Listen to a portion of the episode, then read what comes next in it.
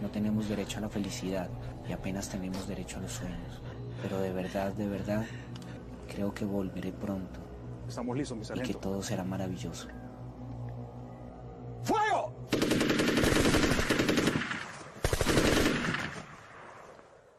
Queridos habitantes de este sector, traemos las vacunas fresquitas, patrocinadas por Futriño, la vacuna anticomunista que debe hacer parte de las comidas colombianas.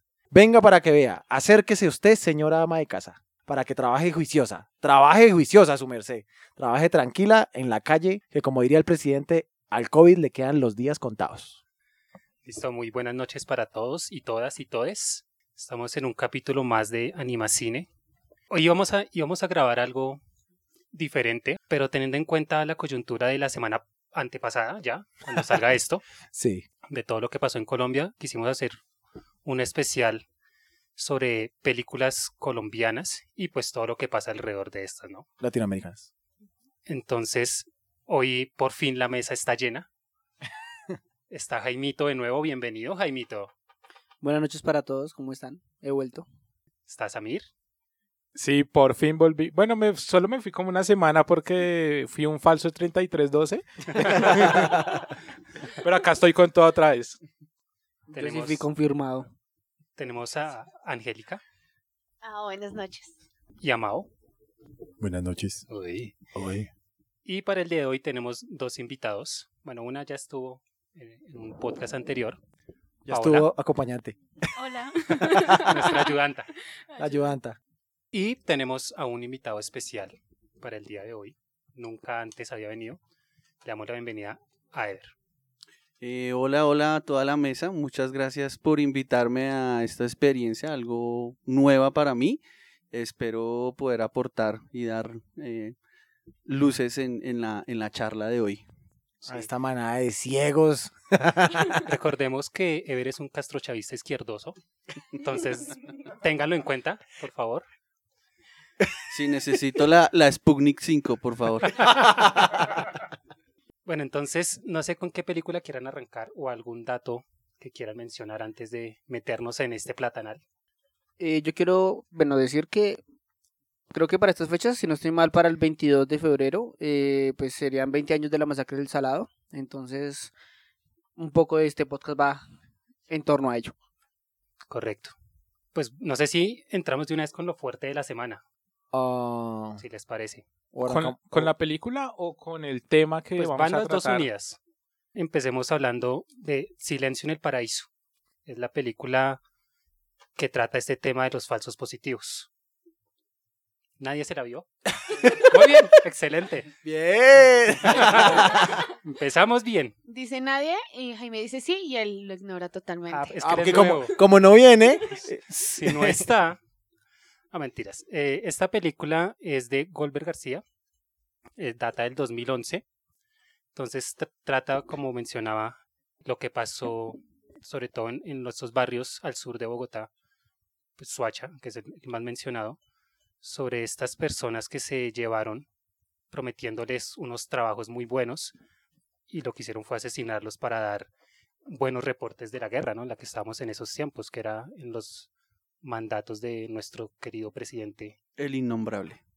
y, se- y senador, ¿no? Entonces, ¿Todavía es senador ese man? Vemos cómo cambia cada rato de... Lord Paraquero. No, él por sus problemas legales recurrió a la figura de la renuncia para poder ser juzgado por sus amigos, que es Ah. el actual fiscal, el fiscal viajero, ¿no? Recordemos que ya Ah, tiene sí. hasta avión. E- ¿Ese no fue el que se fue a San Andrés a trabajar un ratico con la familia? Ese y se fue a entregar informes de inteligencia al Ecuador de supuestas infiltraciones. Eso jamás pasa acá. ¿Quién dijo? Listo, entonces acá seguimos a, a un- nuestro protagonista, que es Francisco Bolívar, ¿no? como Ronald, y a Linda Blanchett como Lady. La película está en torno a ellos. Y pues ese es un muchacho que trabaja eh, en las calles como vocero de, de varios locales. ¿Pregonero? Sí, un pregonero. Ah, anda sí, en, su bicicleta rara. Y pues empiezan a, a decirle que ya no trabaje pues porque no hay plata, ¿no? La situación está dura. Y pues él le dan ese trabajo, ¿no? Al final eh, se va para este hermoso trabajo con, que tiene todas las prestaciones y de todo.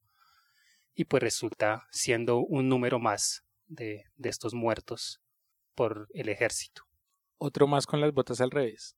Otro más exacto, de, de los que tanto se va a mencionar, pues sobre todo lo- para los extranjeros que nos estén escuchando y que no tengan muy como presente el tema, es, es tanto, tanto meme y tanta vaina que se hace sobre las botas izquierdas, ¿no? De, de las personas de Suacha y de cómo nuestro querido presidente ignoró totalmente todo lo que pasaba en sus ocho años de mandato. Y bueno, que de alguna manera, eh, digamos que este fenómeno empieza a ser otra figura, ¿no? Se pensaba, eh, las víctimas de conflicto armado siempre eran relacionadas a las FARC o a las AUC, bueno, ¿sí? Pero digamos, nuestro glorioso Ejército Nacional no tenía nada que ver en ese tipo de, de, de decisiones. Entonces, digamos, esa figura, ¿sí? De las botas al revés, es, empieza a ser realmente relevante. Yo diría que de un tiempo para acá, porque antes era una figura que era un poco eh, invisible. Sí, que era, era lo que mencionaba Ever antes de, de la grabación, que esto no data de, de Uribe, ¿no? Esto lleva muchos años, este, este concepto, solo que a partir de él es que se ve como tan en alza el número de, de estas personas. Y se intensifica, ¿no? Los porcentajes se, inter- se intensificaron según los últimos reportes de la JEP. Sí, yo creo que eh, lo importante de este espacio y las personas que nos escuchan es que Colombia ha vivido unos ciclos de guerra muy largos. Yo, por ejemplo, tengo 34 años y uno que ya hace como cierta historia, esos 34 años se han vivido un conflicto, siempre ha habido guerra. Tenemos un poquito más de 200 años de, de historia como república y creo que los 200 años han sido historia de, de un ciclo de guerra y guerra y guerra y guerra, pero sin duda ese número que nos dio a conocer la JEP hoy, que da origen a, a este programa del día de hoy, es los 6.402 personas, em, pues es un- una cifra miserable, creo que es un- uno de los episodios más oscuros que tiene la guerra en nuestro país, porque como lo relata la película que hacían mención, eran personas engañadas, sacadas de sus barrios, o sea, prometiendo un trabajo, como fue las personas de Suacha, y aparecer dos meses después en fosas comunes en Ocaña, ¿sí?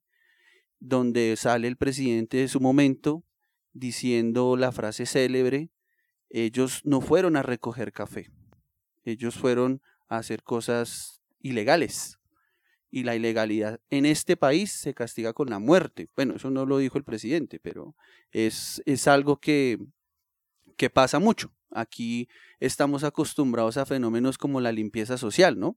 En los barrios populares, pues siempre nos dicen que, que los niños se acuestan temprano y, los otros los acostamos nosotros.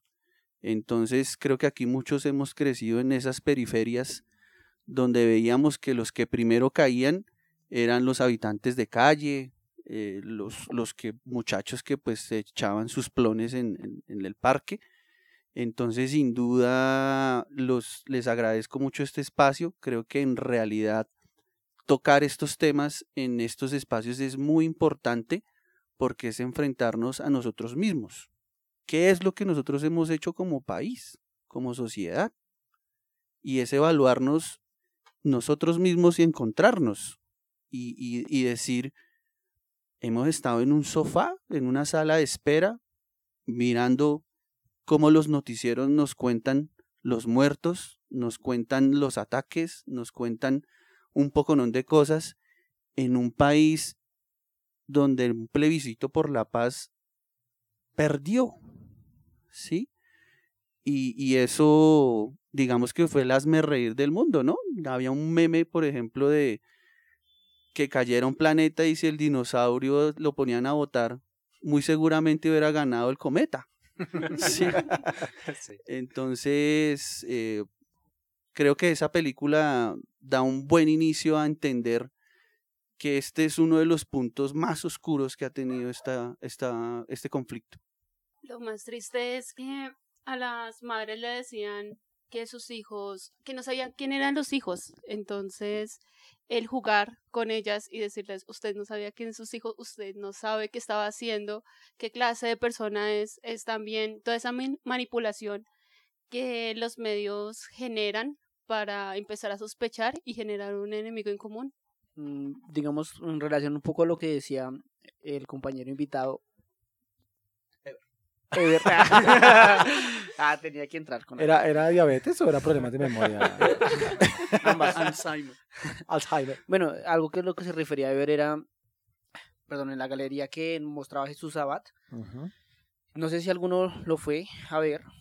Era un poco como traer esa realidad que está en la periferia, ¿sí? Que se supone que, que la guerra es allá, ¿sí? La guerra es donde no llega el Estado, ¿sí? Donde, donde, de, de donde, donde no hay ley, digámoslo así.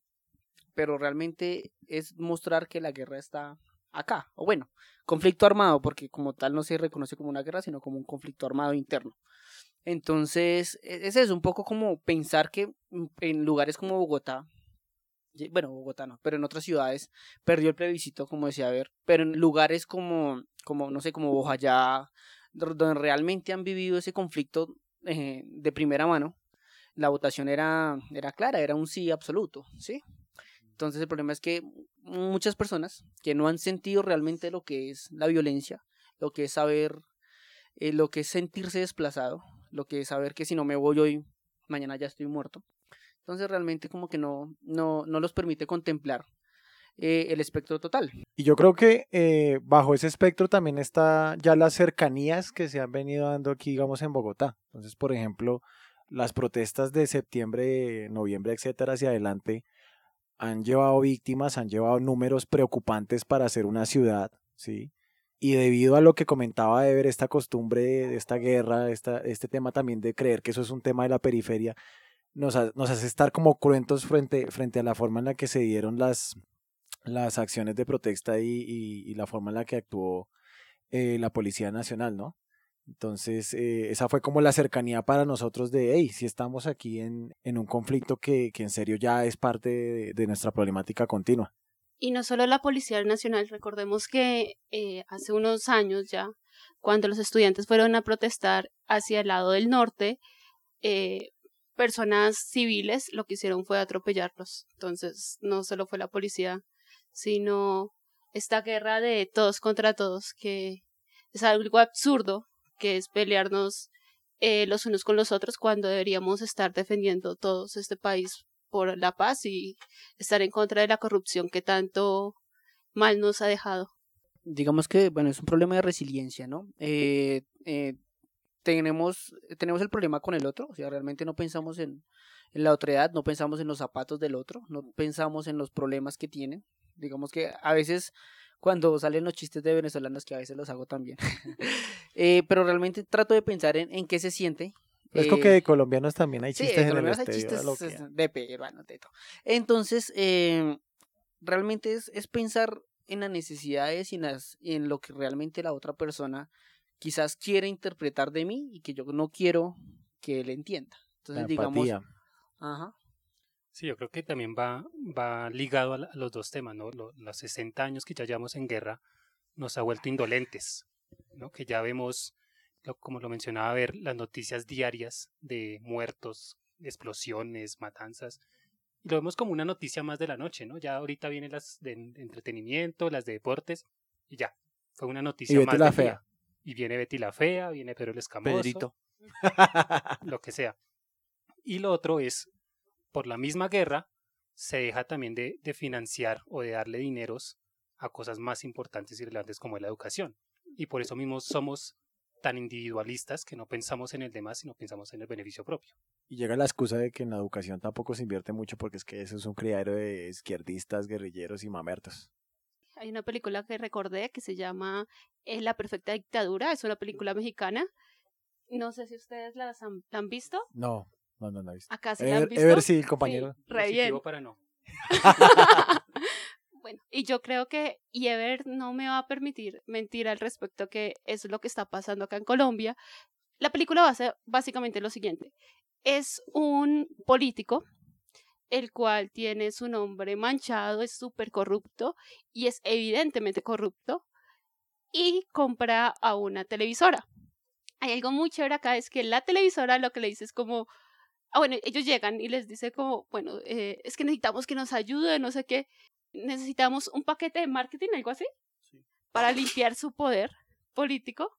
Y bueno, ahí empieza todo una negociación y le dicen, es que usted lo que necesita es el gol, el premium, una vaina así empiezan. Y dicen, eh, pero esto no lo van a poder pagar ustedes. Y dicen, no, no me importa, algo así como no me importa, eso lo sacamos de los dineros del Estado. Bueno, del Estado no, era de un lugar específico que no recuerdo cómo es que se llamaba. Creo que esa película está en la misma línea de Lady Heroes, ¿no? Algo así. Similar. Esa sí no la he visto. Es que creo que, que, o sea, si no estoy mal, creo que son tres haciendo como esa línea.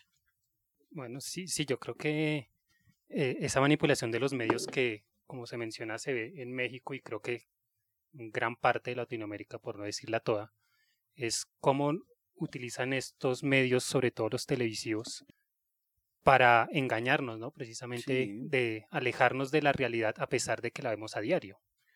Sí, yo creo que indudablemente ahí hablamos desde el cuarto poder, ¿sí? El, el- el cuarto poder donde construyen un relato. Y yo creo que si nosotros buscamos las, las respuestas en el cine, es muy interesante porque ahí nos encontramos con, con quién nos está contando la historia, ¿cierto? Muy, muy, seguramente, por ejemplo, para poner un, un ejemplo muy básico, es eh, pues si el, el cine de la Segunda Guerra Mundial lo hubiera hecho los nazis, pues ellos hubieran sido los buenos, ¿sí? Mostrando campos, campos Sí. de, no de concentración, sino campos de alegría para reincorporación social de judíos. Exacto. En ese momento no recuerdo la frase, pero creo que esas, eh, bueno, el personaje, pero creo que es la historia la hacen los vencedores, es algo así. Exacto. Eh. Entonces, en, en, en ese, yo creo que una reflexión cuando me invitaron al, al programa era quién nos ha contado la historia de nuestra guerra.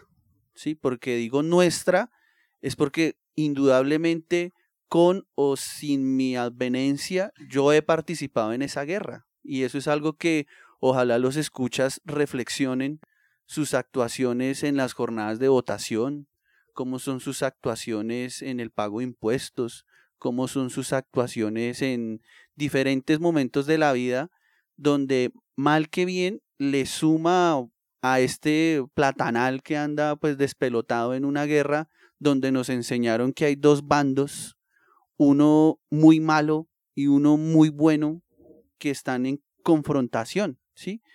Y, por ejemplo ahí no sé si podamos ya hablar de la siguiente película que les recomiendo muchísimo porque es una visión muy interesante que es la del testigo, que es yo creo que el cine documental en Colombia ha sido la principal herramienta como para narrar esa historia, para decir, bueno, ¿y qué fue lo que nos pasó?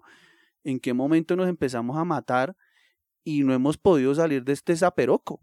¿Sí? Entonces creo que eh, esto, el, el, testigo, es un trabajo que nace de, de Héctor Abad, Colorado, que es un reportero de guerra, y me hace recordar algo que hacía el compañero ahorita, que en Colombia nos dicen que, o mucho tiempo nos dijeron que esto no era un, conflicto o una guerra, que, y eso también tiene que ver mucho con, con que lo que yo no nombro no existe, ¿sí? Y nos dijeron que esto era un conflicto de baja intensidad. Eso nos lo dijo Álvaro Uribe Vélez y su gobierno, y ese conflicto de baja intensidad le cobró la vida a 6.402 personas inocentes asesinadas.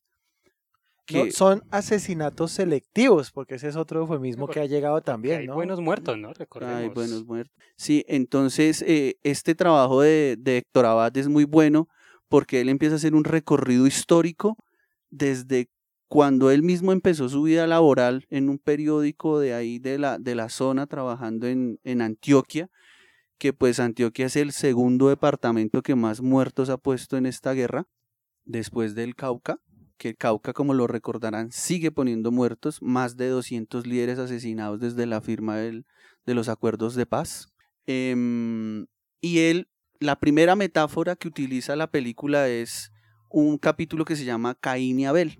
Entonces Caín y Abel es, él va a una zona donde hubo una toma guerrillera, una de las muchas que hizo las diferentes insurgencias en, en el territorio nacional, en su lógica de guerra, donde cayeron varios soldados.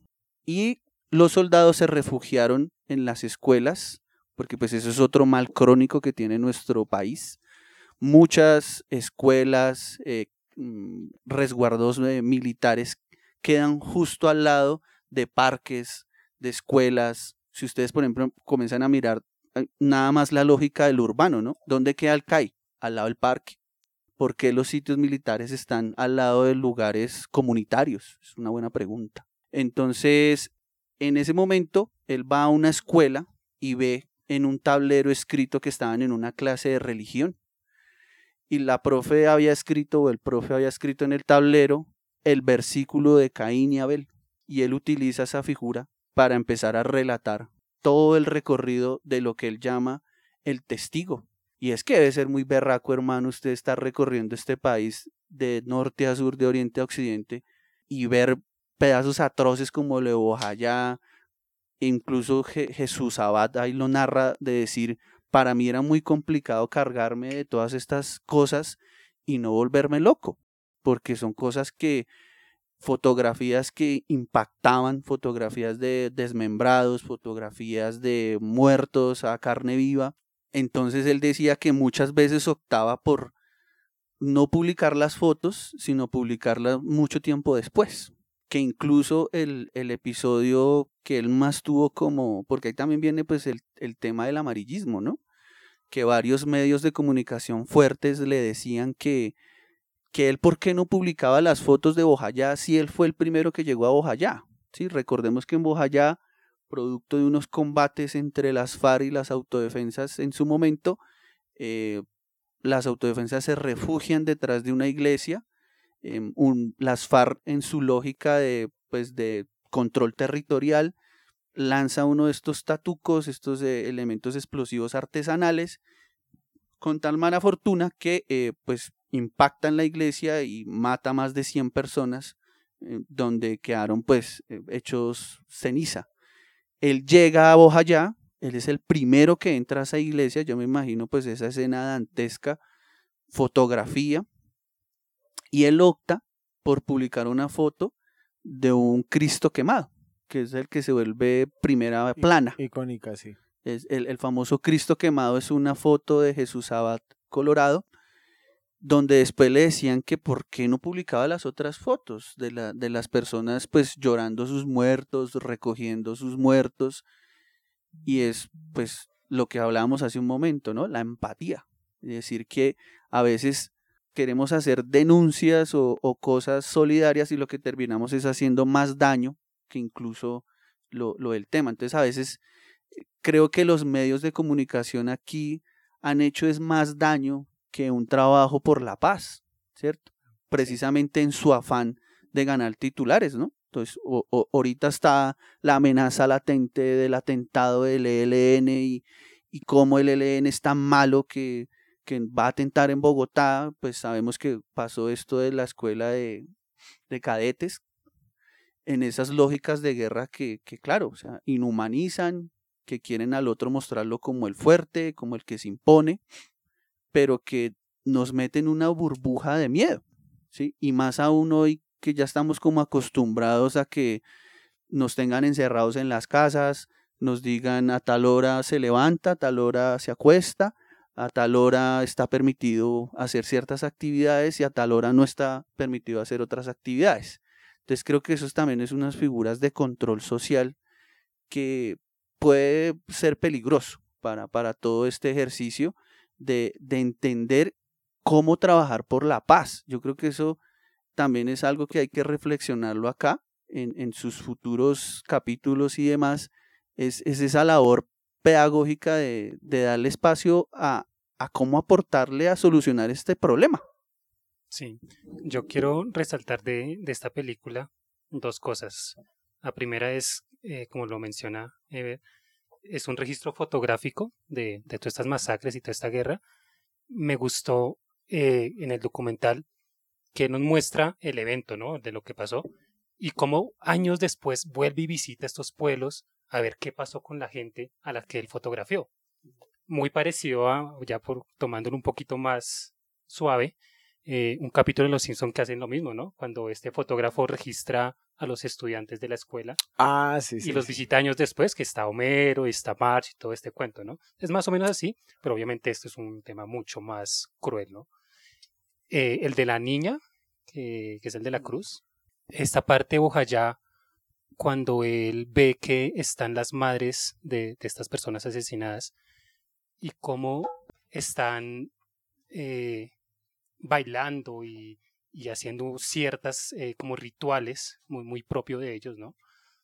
No, no celebrando la muerte, obviamente, sino conmemorando a sus muertos, ¿no? De, de la única forma como se puede hacer, siendo felices, no quedarse en esa tristeza como creería uno.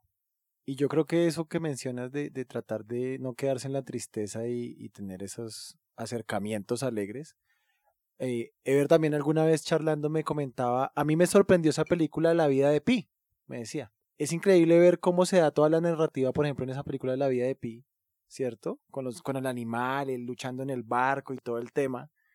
Y al final resulta que la historia es más cruenta, ¿no? Es la historia de supervivencia, de, de, de ataque, y cómo, cómo usa esa narrativa para tratar de, enviar un mensaje más ameno, ¿sí? Que tal vez provoque más empatía de la realidad del asunto. Y yo creo que eso tenemos en estas sagas de series y películas documentales, que unas son así como la de Héctor Abad, cercanas al, al, tema, y otras son un poco más abstractas, ¿sí? No sé, digamos, el páramo la psicosis de unos soldados por allá y, pareciera que fuera un tema más de fantasmas y eso, pero habla de, de, de, la, de cómo también la, la vaina humana se, se, se sale de control en, en, en, lo alto de la guerra y todo el tema y, y está como en la analogía, ¿no?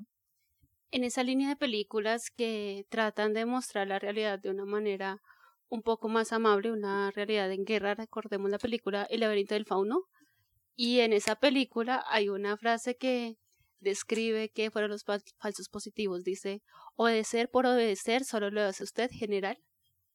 Que después lo que hace cuando sale es un, un disparo en la espalda. Entonces, uf, esa película es demasiado fuerte. Sí, el, el, laberinto del fauno es una historia bonita, o sea, a nivel, a nivel de visual se ve muy, muy chévere, pero, pero ya detrás el tema este de la guerra civil española y, y, y lo que acontece con ellos es, es esa narrativa de conflicto que, que, que, vivimos aquí también en Latinoamérica. O sea, que eso no es una cosa que se desprenda a nivel mundial ni nada. ¿Y cómo los niños viven la guerra? Otra vez, el niño de la pijama de rayas. ¿Cómo se le explica a un niño la guerra? Y yo algo que le decía ayer a Jonathan, es increíble todo lo que ha pasado, que nosotros estemos bien a pesar que tenemos la guerra al lado aquí en Bogotá, la guerra donde estuvo en Soacha y en el Sumapaz, si no estoy mal. También me hizo pensar en Jojo Rabbit, que para mí fue una de las mejores películas de 2019. Lo sabemos, visiten el capítulo, fastidioso. Por favor, Pero digamos también, o sea, era una, una forma diferente en la que se le narra la, la guerra a un niño, ¿sí? En la que un niño realmente puede interpretar la, la guerra. Y creo que eh, la frase de Yorkie, ¿sí? Cuando al final ya está como, ya estoy cansado de esto y quiero solo que mi mamá me abrace. Sí, es muy fuerte porque realmente, o sea, ¿cómo involucramos a los niños? ¿Cómo hacemos que ellos entiendan eh, lo que realmente es una guerra y que, pues, no sé, que actúen como tal, ¿sí? Jaime, aquí que estamos tomando pola, creo que no es un momento bueno para ser diabético. Tomaba yo yo rabbit. Sí, yo creo que ese, ese, yo lo veo como en dos marcos de películas que, que se pueden tomar para esos temas, los que son mucho más directos y crueles como los documentales o películas colombianas que retratan el conflicto mucho más directo. ¿no? Crudo. Crudo, la realidad, sí. Y otros como Jojo Rabbit, digamos, eh, como El laberinto de fauno de, de, Guillermo del Toro, que lo retrata de una manera un poco menos directa y desde un punto de vista, sobre todo con él, mucho más fantasiosa, ¿no? La metáfora. Exacto, entonces lo que decía eh, Jaime, ¿cómo le llego a, a, cierto, a ciertas personas, sobre todo a los niños, cómo los involucro, cómo les enseño la realidad de una manera que no puede ser directa, obviamente, porque tampoco los queremos traumatizar, pero sí que con ciertos conceptos que ellos entienden mucho mejor, van a entender lo que es la guerra. ¿Cómo puedo dar mi mensaje para, y pasando el filtro de la censura? pasando el filtro de la censura que habla de Verde, es que la historia se relata como los que ganan quiere que se relate, como los que están en el poder quiere que se relate. Y hay una forma que es, yo creo que la metáfora ha sido usada también para, para saltarse o lograr pasar esa brecha de, de- de esos relatos y poder llegar de esa forma al público. Una tarea que, que nos queda ahí, tanto a Jaime como a mí, que estamos en un campo de la licenciatura, es ese compromiso que tenemos social con los niños, con las personas, de contar la historia eh, de la manera adecuada para cada una de las edades. Y nosotros sabemos que es un compromiso que desde las líneas que cada uno trabaja, eh, tiene que asumir y tiene que asumir con toda la responsabilidad del mundo, a pesar que cierto expresidente diga que los licenciados son el enemigo del país. Lo son, ¿no? Pues mi, mi profesora de española fue mi enemiga acérrima hasta noveno. No, no, lo que pasa, compañeros, es que nuestros instintos de adolescente hay que enfrentar la autoridad. Y a veces esa primera autoridad que encarna es el, el, el profesor, el que da la, la orden en el, en el aula. Entonces creo que no es que sea- Siéntese, párese, siéntese. Exacto. Sí, entonces creo que precisamente transitar ese conflicto es vernos que podemos ser antagonistas, o sea, podemos tener opiniones distintas, podemos llevar el conflicto, no se trata de que nos vamos a coger de las manos y vamos a ser felices, pero si aquí no superamos ese tema de, de aniquilar al otro como, como persona, ¿sí? Pues no, no vamos a poder construir un país distinto. Entonces, eh, aquí volvemos a- al tema de cómo se cuenta la historia y cómo se cuenta el, el relato. Y hay un documental también muy bueno que se llama Impunity.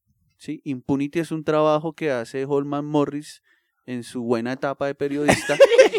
Noti Morris. No.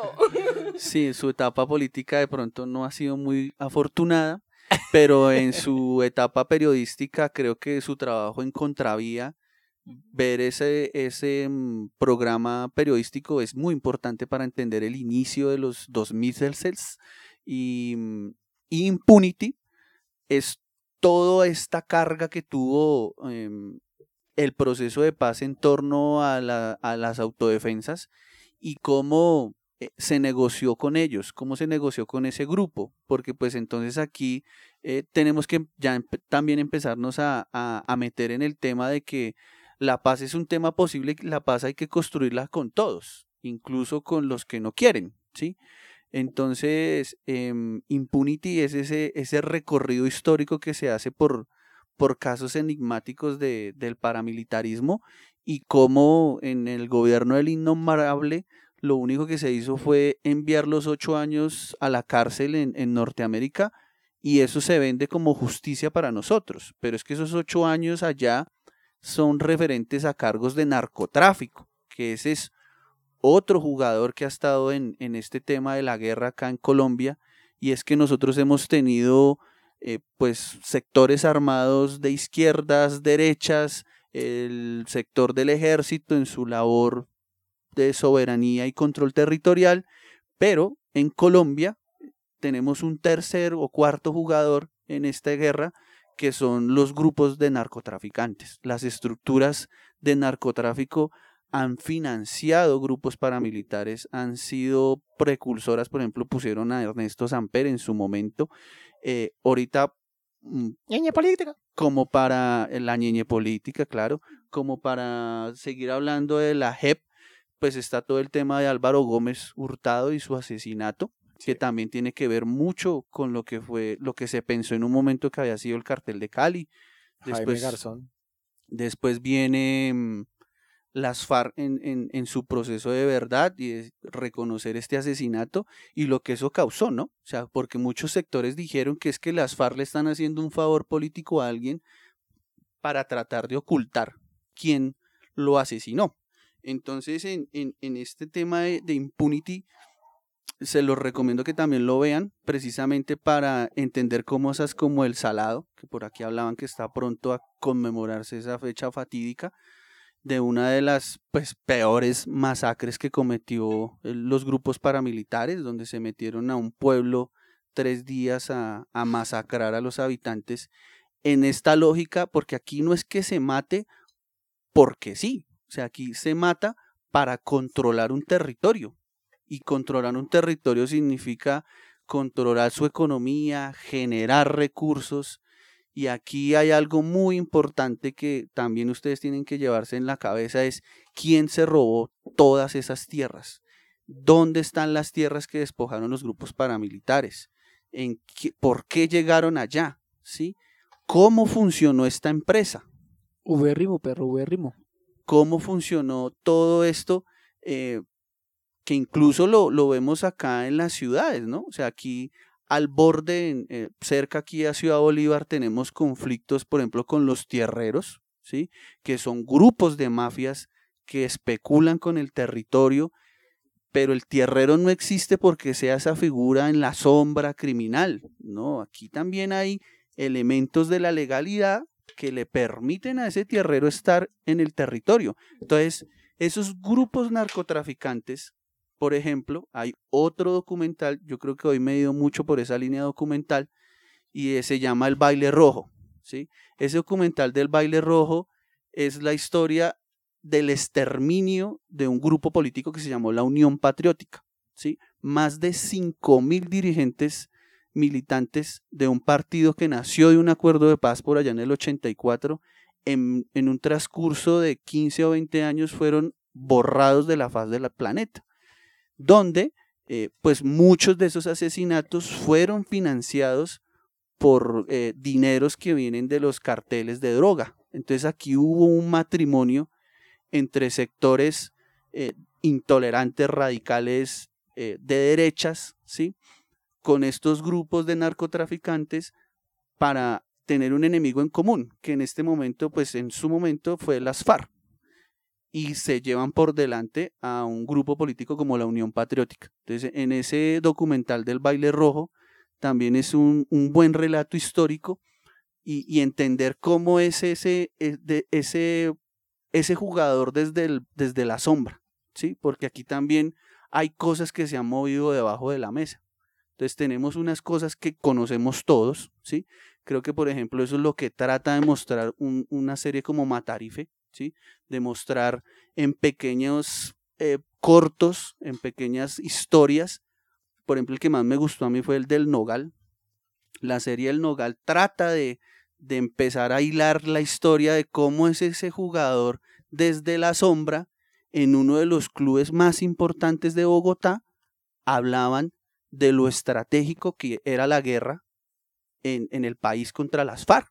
¿sí? Entonces uno dice, ¿por qué se hablaban de cosas del gobierno en un club privado, con grupos y con mafiosos? ¿sí?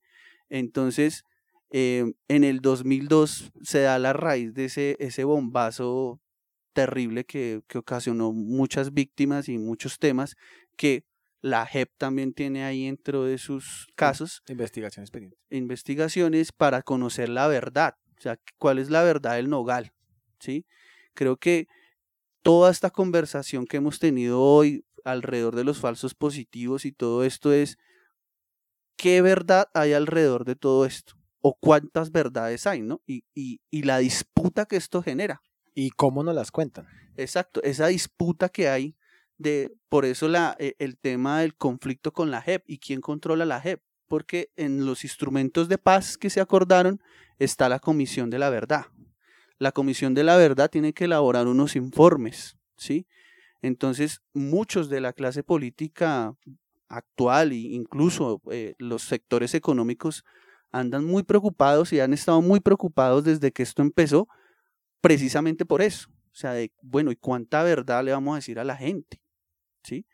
Porque eso puede transformar o puede, puede transformar este país para bien o puede configurar un nuevo ciclo de guerra. Por ejemplo, si nosotros no cerramos este episodio de los falsos positivos de una manera con verdad, con justicia, con reparación, con garantías de no repetición, muy posiblemente nosotros estemos haciendo otro programa de falsos positivos en 20 o 30 años, porque las guerras son así, cíclicas.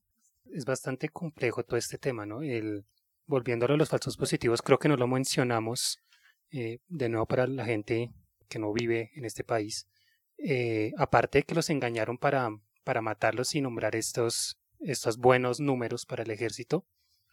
Después de que se conoció esto, a ellos se les dijo que, que eran eh, guerrilleros, ¿no?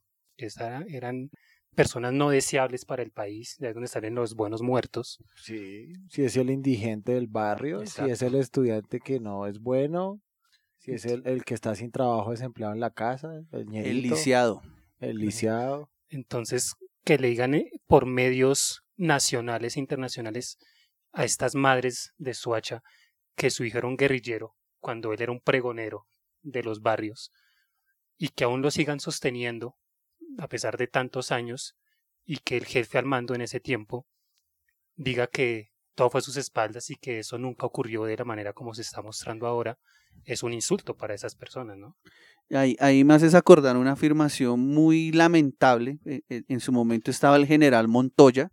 El general Montoya es una figura siniestra, es una figura que estuvo a cargo de las operaciones, por ejemplo, la operación Orión, estuvo a cargo del el famoso, la operación Jaque, que muchos dicen que fue un espectáculo mediático. Estuvo a cargo de las tropas en Chocó cuando estaba lo de junto a Ritualejo del Río, que es otro nombre de esos oscuros. Y Montoya le dijo a la JEP en su audiencia que muchos de esos falsos positivos era porque sus tropas eran ignorantes, que eran soldados que no entendían las órdenes. Entonces creo que eso fue más indignante aún. Bueno, eh, a lo que, mm, digamos, va Ever, también me hace pensar, y entrando un poco a otra película, a mm, Voces Inocentes.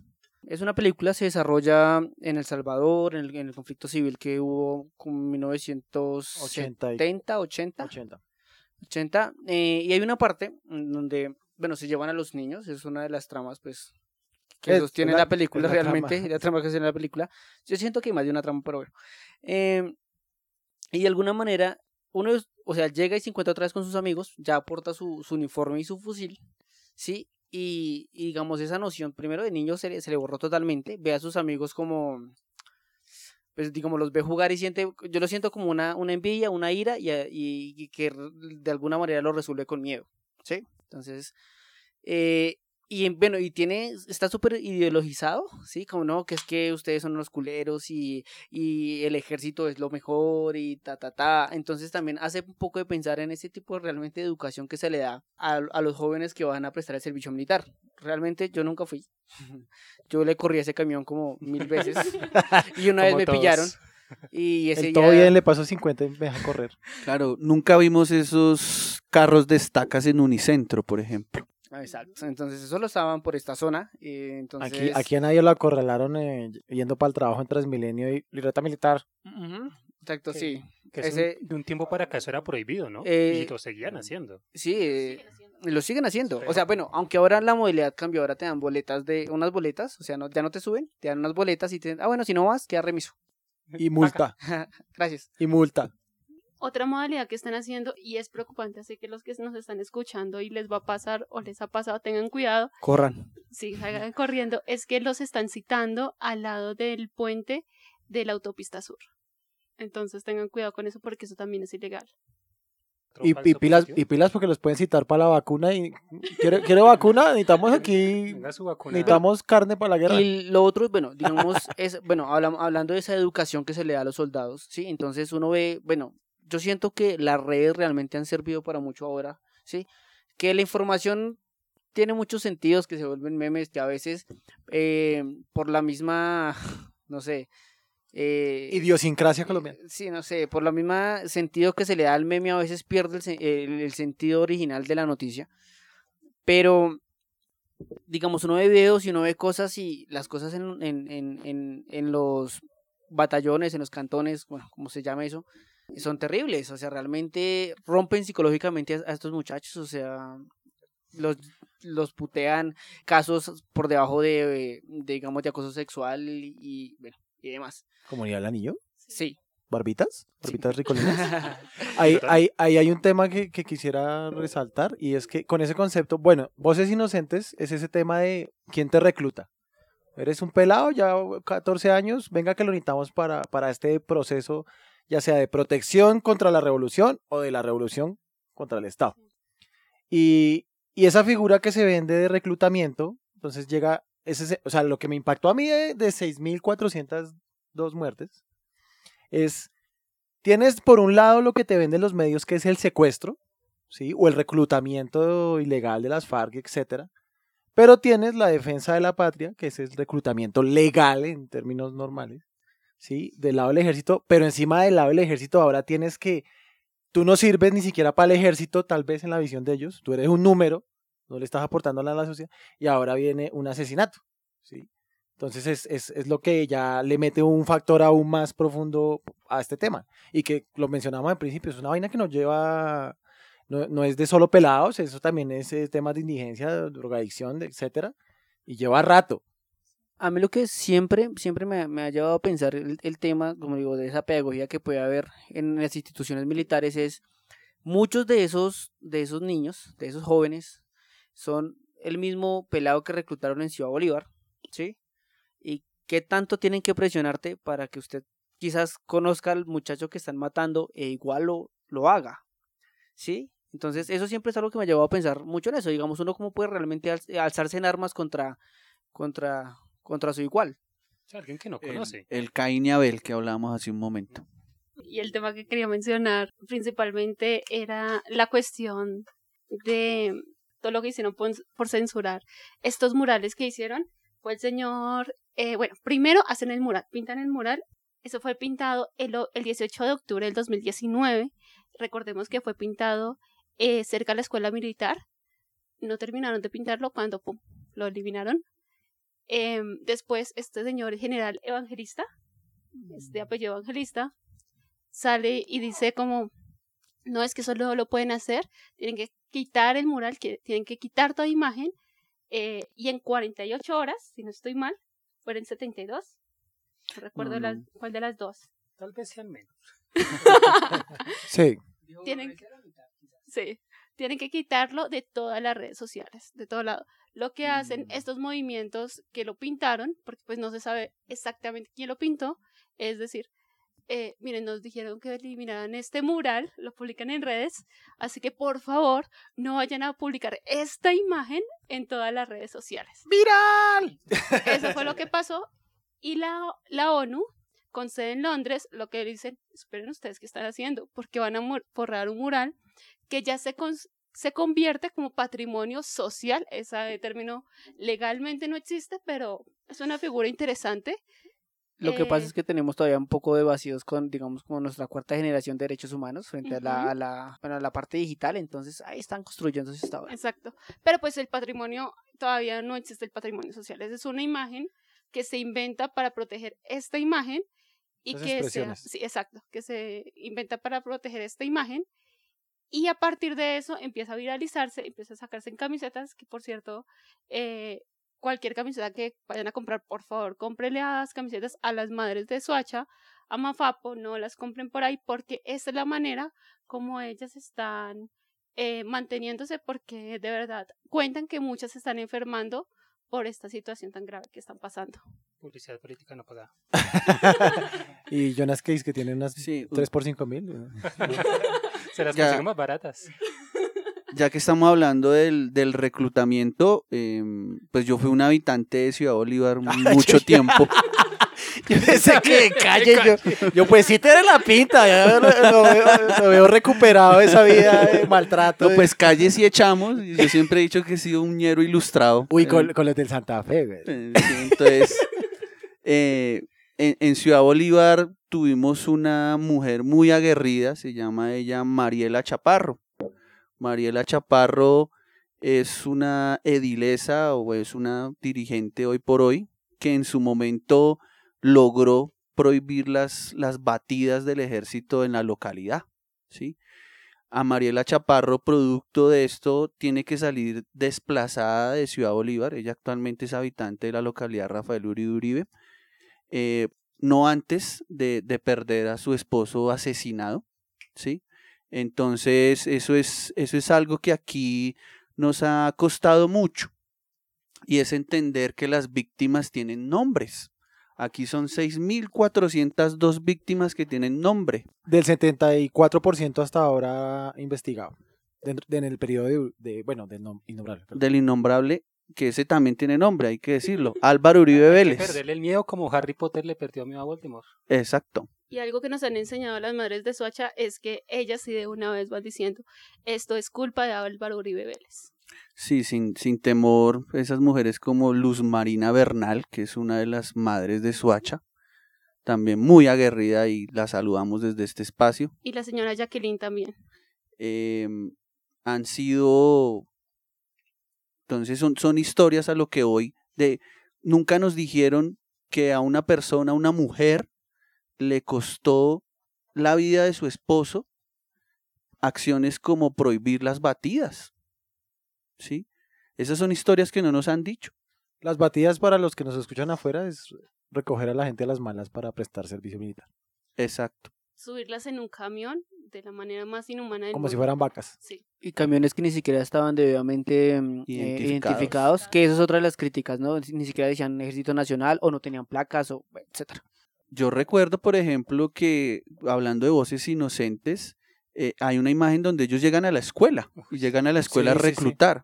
Era el proceso de reclutamiento, de hecho. en, en mi colegio pasó, o sea, Claro. en, en el 2000, yo soy graduado en el 2003, 2002, yo veía al ejército del distrito militar yendo salón por salón a reclutar y a, con y las a- balotas. a hacer ese juego de los A ver- a ver pimpones. ¿Quién era el más grande de todos para llevárselo?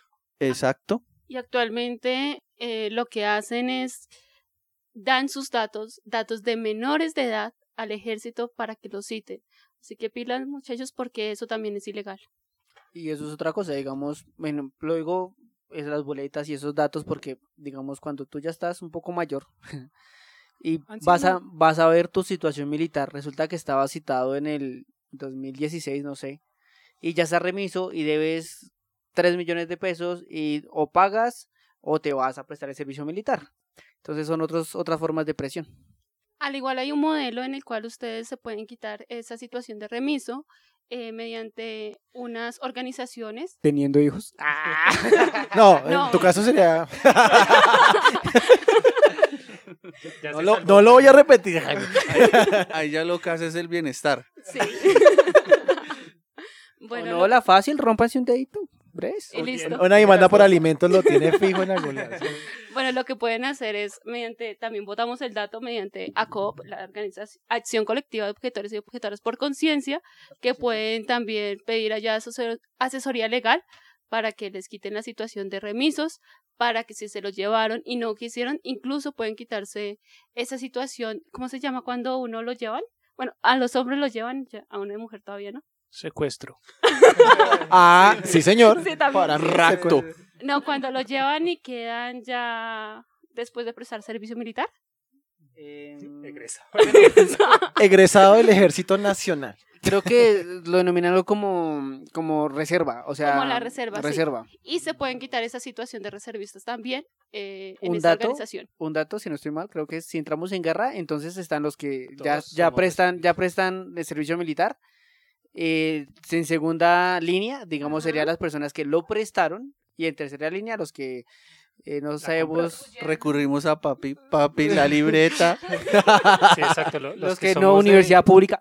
Los que somos de segunda, que así catalogan la, la tarjeta. Sí, ¿no? De segunda. de Segunda. Ahí, ahí en letra menuda de, de- de la tarjeta o el carnet, dice que si hay guerra, nosotros posiblemente tenemos que ir como reservistas. ¿Cómo así soy el único que no tiene libreta militar? Qué asco usted. ¿Cómo? Espere, momento, momento. ¿Luego no estábamos en guerra? Pues siempre, ¿no? De esta mesa nadie fue a prestar servicio militar. No. Que no. No, tú por el Entonces, momento. ¿de qué hablan de ese ejército nacional? O sea, ¿de qué van a hablar? Y otra cosa es que también se pueden graduar sin tener la libreta militar, por eso es que Jaime se pudo graduar. Me gradué. Del jardín infantil. Pues yo dar un apunte eh, que de cierta, de cierta manera a mucha gente que vivió la guerra no, de cierto modo le ayudó a no volver a vivirla. Porque en mi caso fue que a mí me dijeron, eh, ¿usted ya vivió su guerra? eh, tome su libreta militar. A mí me tocó pagar 60 mil pesos por la libreta militar. No me tocó hacer nada más porque literalmente allá fue como eh, llegué. O sea, yo en aquel tiempo estaba mentalizado. Yo dije, yo voy a dar plomo como un hijo de puta. Literal, porque yo tenía un raye previo, porque yo tuve una infancia que la crecí en la guerra. Eh, sufrí el desplazamiento en carne propia. Sé que es llegar a una ciudad sin nada. Eh, entonces, de cierto modo, yo tenía como ese raye de yo decir, "Jue puta, yo voy a. O sea, como a cobrar mi venganza. Y Sí, de claro. cierto modo me dijeron como que no, usted, usted, usted no nos sirve, usted no nos va a obedecer órdenes. Probablemente. Entonces, pues, como que tome su libreta y ahora sí. Pues no, no ves en los podcasts con amigos cómo va a obedecer un man del ejército. Y eso me hizo pensar también pues en Voces Inocentes, cuando hay dos partes, hay dos partes de la película, está Chava, eh, es casi al final, él, él tiene el fusil para dispararle a, bueno, a otro joven que hace parte del ejército y no lo hace, ¿sí? Y dos minutos después de película, él llega a donde era su hogar y ve todo quemado pensando que su familia había muerto y yo noto en su rostro un cambio frente a ahora sí lo hubiera hecho digamos, me pone a pensar en lo, en lo de Samir, o sea, realmente eh, vas y, y empiezas a, vengar, ¿sí? Digamos, a reproducir la violencia de, otras, de, otra, de otra forma, eh, en ese sentido de venganza por, por el tema de, todo. Sí, yo creo que vamos a hacer un, un corte. Si no es muy largo, lo sacamos en este podcast derecho, si no lo estaremos sacando entre semana, porque pues vamos como en la mitad de las películas que hemos visto Y falta- este tema falta es datos curiosos. arduo, arduo, arduo y, y que pues sabemos que no es nuestro target, ¿no? No, no es a lo que nosotros nos dedicamos en este podcast, pero creo que es necesario hacer un podcast un poco más social y consciente de lo que vimos eh, no solo en nuestro país, sino en toda Latinoamérica. Entonces vamos a hacer una pausita y ya volvemos. No se muevan. Ya regresamos.